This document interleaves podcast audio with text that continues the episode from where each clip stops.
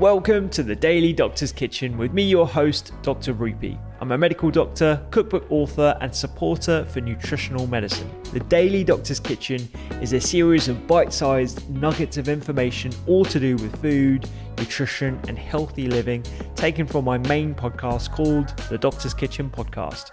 And if you want to learn how to eat well every day, check out my recipes, books, and free newsletter at thedoctorskitchen.com.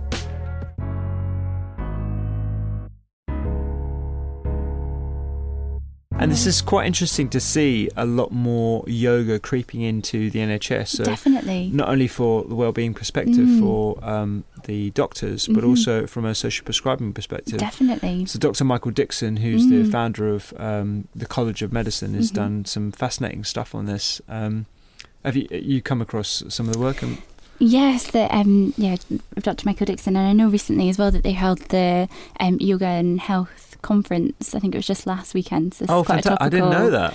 Yeah, so um, there was a big yoga and health conference, and I think Prince Charles did the kind of opening address at the conference as well. Um, so it's quite topical that we're speaking about it this week. yeah. um, linking obviously all the benefits of, of yoga and health, and um, certainly um, there was a lot of promise that potentially more money will be spent on yoga in the NHS, and it could be part of kind of social prescribing mm. for us actually to be able to to give to our patients. To patients, mm. yeah, yeah. Do you have experience of uh, discussing yoga with your your patient? Yeah. I'm sure you. Have. Yeah, so it's something I do try and bring up fairly frequently. Mm. And um, I was listening to your podcast with um, Dr. John Sykes oh, recently yeah. as well on yeah. exercise. And I have to say, a lot of that resonated with me when he said where he kind of brings in exercise to his patients. And I do think that as well with yoga, it tends to be I do tend to bring it in more with the patients that are maybe suffering from conditions such as anxiety and depression.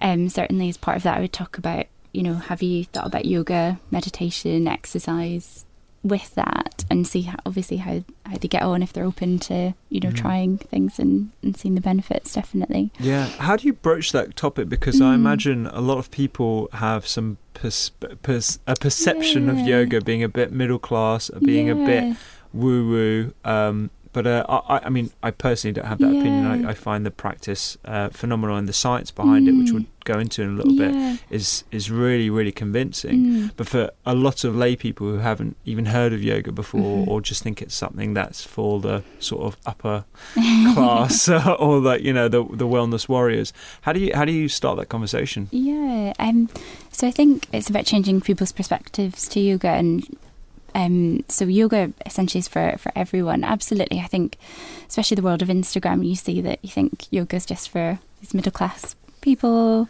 sports bras, you those know, leggings. very yeah, absolutely those leggings doing handstands. But in essence, that isn't yoga. Um, anyone can do yoga. If you can breathe, you can do yoga. Mm. Um, and I think it's um, just explaining that that to patients um, to potentially them to having an open mind going through the different types of yoga and what really yoga is mm-hmm. so kind of starting to explain that. So yoga really means um, union.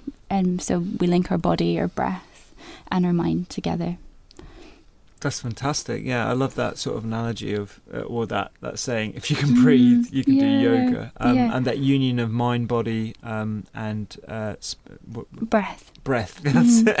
mind, body, and breath. Um, that is something that I think can be uh, separated when you're just doing mm. regular exercise, and actually yeah. having that sort of uh, connection is, is is really important. It might explain some of the benefits that we see. Absolutely, mm. absolutely.